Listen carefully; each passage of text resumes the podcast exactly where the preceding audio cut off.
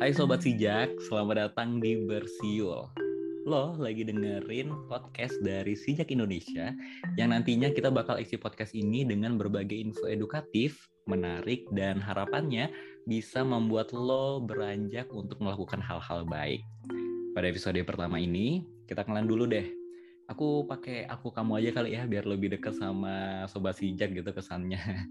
Jadi kenalin aku Aruta yang enggak sendirian tapi ditemenin sama Halo, aku Suha. Dan halo semuanya, aku Rosa yang bakalan nemenin kalian ya selama beberapa menit ke depan. Oke, nah jadi ada Suha dan Rosa yang ceritanya kita nih adalah tiga anak mahasiswa gitu yang lagi bakal mendiskusikan sesuatu, sesuatu hal di Bersiul ini. Jadi langsung aja ya kita mulai episode pertama si Bersiul dengan diski, diskusiin sesuatu hal yang menarik dan relate banget pastinya sama kehidupan kebanyakan followernya si Jack nih.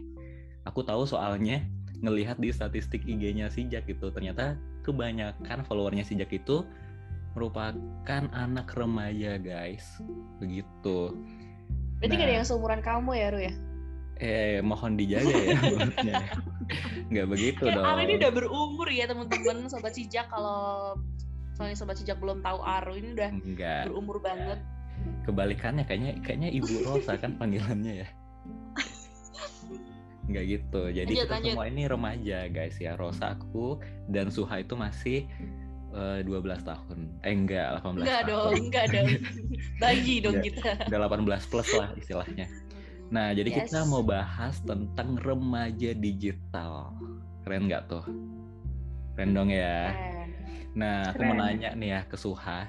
Remaja itu sendiri definisinya apa sih sebenarnya? Tahu nggak sih Suha? Tahu dong. Uh, di sini aku mau jelasin remaja itu apa. Hmm. Kalau menurut WHO, remaja adalah mereka yang berada pada tahap transisi antara masa kanak-kanak dan dewasa. Nah, menurut WHO ini remaja adalah manusia yang berumur 12 sampai 24 tahun. Lalu menurut Peraturan Menteri Kesehatan RI nomor 25 tahun 2014, remaja adalah penduduk dalam rentang usia 10 sampai 18 tahun. Nah, tapi Badan Kependudukan dan Keluarga Berencana ini mengartikan masa remaja dengan pengertian bahwa masa remaja ini yaitu masa peralihan manusia dari anak-anak menuju dewasa. Seperti itu, Aru. Oke, wah rasa-rasanya kayak lagi di itu ya di mendengar penjelasan ibu dosen ya sama Suha Bener. Udah nah, cocok nih jadi dosen ya. Iya. Dosen milenial. Amin, amin. Nah jadi kalau Amin lagi. eh, benar kan jadi dosen. Iya bener, nah, amin. Sih, Rosa. Nah jadi kalau kita kita dengerin tadi katanya Suha ya, jadi remaja itu eh, menurut menurut WHO itu definisinya anak 12 sampai 24 tahun gitu ya. Nah, kalau kita ngomongin remaja itu kan identik sama ya yang namanya generasi Z atau Gen Z gitu. Aku mau tahu nih atau sobat sijak mungkin juga mau tahu nih Gen Z itu sebenarnya apa sih definisinya? Mungkin Rosa mau jelasin. Uh, jelasin gak ya? Jelasin dong ya. Kan jelasin buat dong. khususon sobat sijak nih ya. Uh -uh. Jadi uh, ini menurut artikel yang aku baca ya, jadi generasi Z itu adalah generasi setelah generasi Y yang didefinisikan sebagai orang-orang yang lahir dalam rentang tahun kelahiran 1995 sampai 2010. Nah, kenapa sih kok dinamain generasi Z? Jadi orang-orang yang lahir di generasi internet ini, mereka itu menikmati keajaiban teknologi gitu loh, saya kelahiran internet, makanya namanya generasi Z. Dan generasi Z pertama di Indonesia itu generasi kelahiran tahun 1995 di mana pada saat itu internet udah ada di Indonesia. Jadi kalau misalnya kita hitung-hitung nih ya, generasi Z pertama di, di Indonesia nih mungkin mereka udah berumur 24 tahun. Jadi mereka ini udah beranjak dewasa, tapi kayak masih di ujung-ujung mau kategori dewasa gitu loh. Udah mau oh. memikirkan beban hidup gitu ya. Iya. Agak gak usah curhat gitu dong, Bu. enggak, enggak, enggak. Iya, tapi Jadi kalau gitu, Arus, uh, Betul, tapi kalau dihubungin juga nih sama penjelasannya Suha tadi yang remaja itu definisinya 12 sampai 24 tahun ya, benar nggak Suha? Betul dong. Nah, kok inget sih? Lah ya iya dong kan banyak membaca nah, saya. Kamu bapak. Jangan diremehkan.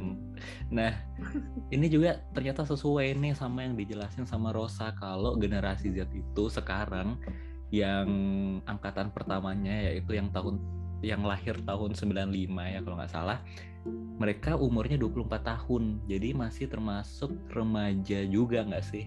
Iya dong masih iya, remaja ya, juga dong. Nah itu dia. Jadi kita semua ini masih remaja guys Nah, kalau ngomongin Gen Z juga nih ya, kan kalau kita lihat generasi itu kan sebelumnya ada kayak generasi Y, generasi atau generasi milenial gitu. Dan setiap generasi itu punya ciri-ciri ya kan ya. Kayak misal generasi milenial yang kayak bapak aku nih masih nggak apa masih butuh sedikit belajar sama teknologi ya kayak biasanya bapak aku minta dieditin foto keluarga gitu terus diupload di grup nanti gitu-gitu ya nah apakah di generasi Z ini juga ada ciri-cirinya gitu nggak sih? Aku pengen tahu kesuha mungkin yang bisa jawab gimana sih ciri-cirinya generasi Z apakah kita paling tahu soal teknologi atau gimana? Oke Arun, jadi di sini aku mau jelasin ciri-ciri generasi Z.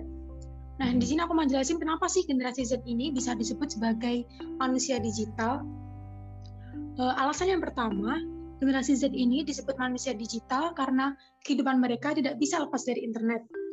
Uh, lalu aku menemukan nih studi dari Goldman Sachs menemukan bahwa hampir setengah dari generasi Z terhubung secara online selama 10 jam sehari bahkan lebih.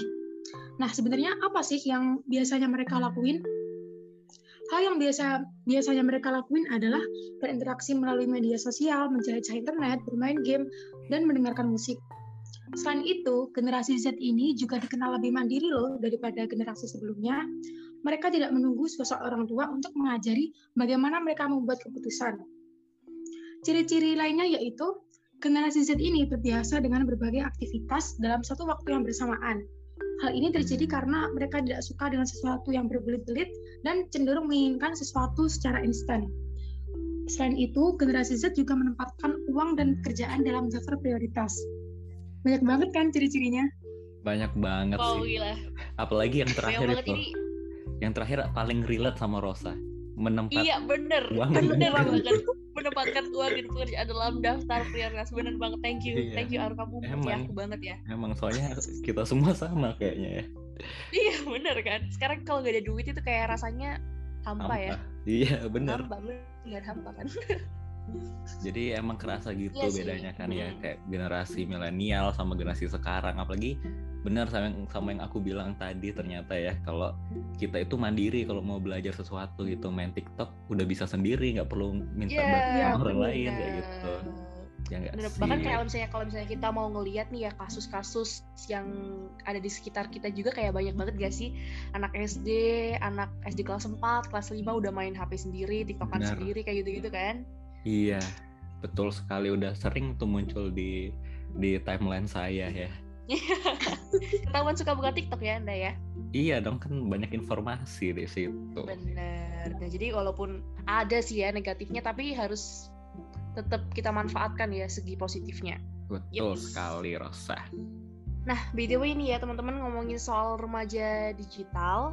Berhubung pas tanggal 12 Agustus kemarin ini juga lagi ada Hari Remaja Internasional. Oh, aku mau ngasih tahu. Mm -mm, kamu nggak tahu ya? Iya, baru tahu juga ternyata Hari Remaja Internasional ini. kemarin. Iya, makanya aku mau ngasih tahu gimana sih besarnya peluang remaja Indonesia sebagai Gen Z yang melek digital buat keberlanjutan pangan di Indonesia. Nah, BTW ini yang ngomongin pangan ngomongin pangan ini kenapa ya? Karena tema yang diusung PBB sendiri buat Hari Remaja Internasional ini yaitu Transforming Food System uh, dalam judulnya Youth Innovation for Human and Planetary Health atau transformasi sistem pangan dalam tema lebih sempitnya itu inovasi remaja untuk kesehatan manusia dan planet. Wow, keren banget nih. Wah, keren banget tuh. Waduh, berarti ini soal teknologi nggak sih hubungannya kalau transformasi sistem pangan gitu? Yes, of course 100 untuk Aruta. Jadi iya. sebelumnya yeah. sebelum aku jelasin ya, aku mau ngasih kabar buruk dulu nih. Waduh, Tahu apa kabar tuh? buruknya apa?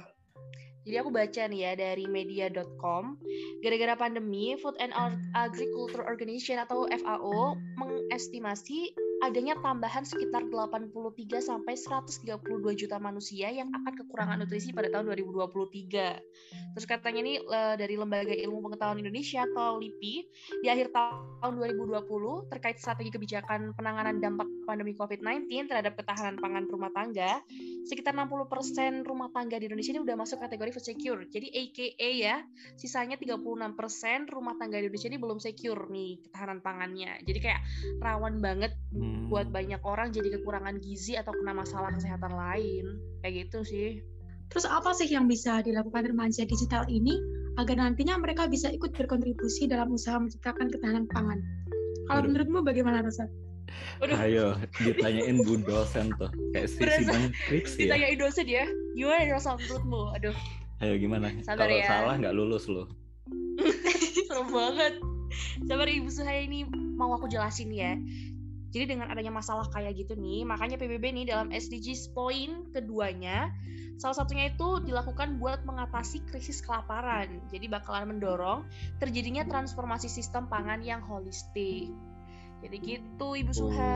Oh, paham paham. Berarti emang kalau holistik itu kan meluaskan ya. Jadi uh, hmm. artinya nggak cuma fokus pada peningkatan produksi dan ketersediaan pangan aja kayak nanam terus-terus nyimpen uh, hasil produksi kayak pertanian terus gitu tapi sampai ngurusin ke masalah integrasi relasi peran dan dampak sistem lainnya kayak sistem kesehatan ekologi iklim sains bahkan mm. sosial dan pasti hubungannya nanti ujung-ujungnya ke pemerintahan juga nggak sih ya yes bener yes, banget Arun Selain itu kayak penting juga nih buat ngelakuin diversifikasi pangan atau memproduksi produk pangan lain yang sejenis selain bahan pokok yang mayoritas dikonsumsi. Apalagi kan produksinya produk pangan lokal kayak jagung atau sagu-sagu gitu. Jadi bisa lebih sustainable atau berkelanjutan juga nggak sih kalau memproduksi produk pangan lokal? Apalagi yes. kalau keadaan lingkungannya mendorong adanya produk lokal tersebut. Benar, mm-hmm. benar. Dan di sisi lain selain uh, produk lokal itu emang berguna banget karena kalau didorong nih produk lokal kayak misalnya di Papua nih kan eh, makanan pokok yang lokalnya tuh kayak sagu ya. Kalau nanam sagu gitu kan sesuai juga sama kondisi lingkungan alamnya. Jadi suatu saat kalau misal ada krisis di luar atau apa mereka bisa produksi sendiri jadi lebih sustainable gitu kan ya.